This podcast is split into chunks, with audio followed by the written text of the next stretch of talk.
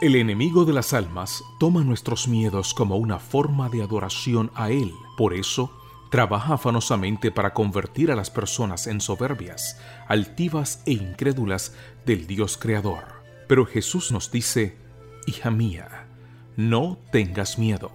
Devociones matutinas para damas que comentan cada historia de la Biblia en la que se mencionan los términos de miedo y temor.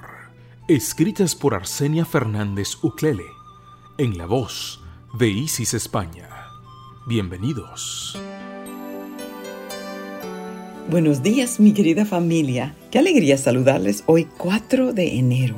Nuestra reflexión se titula Miedo y oscuridad de Abraham. Cuando el sol comenzaba a ocultarse, Abraham sintió mucho sueño y se vio rodeado de una gran oscuridad. Eso le dio mucho miedo Génesis 15, 12. Abraham pide a Dios una señal para confirmar la promesa de la tierra prometida y de su heredero. Dios le pide como ofrenda el sacrificio de una vaca, una cabra, un carnero, una paloma y una tortolita. Él partió los animales, aunque no las aves, y los ofreció en sacrificio, pero la ofrenda no fue consumida. Al llegar la tarde, cae en un profundo sueño provocado por Dios. No puede más con su miedo, su tristeza y su duda.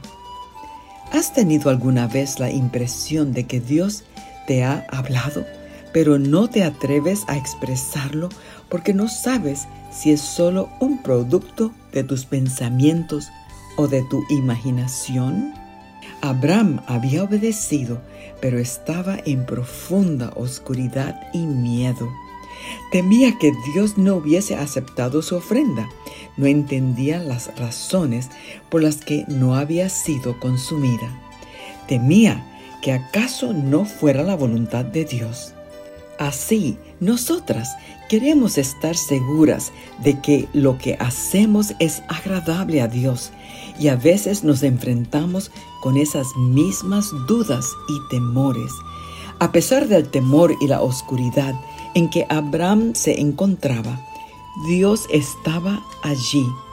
Dios no le quitó el miedo, pero lo acompañó mientras se encontraba en la oscuridad y oyó la voz de Dios diciéndole que no esperara la inmediata posesión de la tierra prometida y anunciándole los sufrimientos que su posteridad tendría que soportar antes de tomar posesión de Canaán.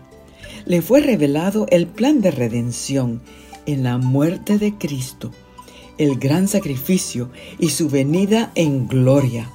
También vio Abraham la tierra restaurada a su belleza edénica que se le daría a él para siempre como pleno y final cumplimiento de la promesa. Patriarcas y Profetas, página 116.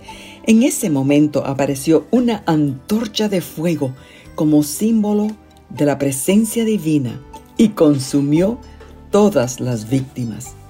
Amiga, Dios está a tu lado en los momentos de mayor temor y en tus días más oscuros. Tal vez no se te aparezca en visión para mostrarte el futuro, pero cuentas con sus promesas. Confía en Dios, no importa que en este momento no veas su presencia, ni cuán oscura y dolorosa sea tu experiencia. Permanece como Abraham fiel hasta que Dios te muestre su divina voluntad. Que tengas un bendecido día.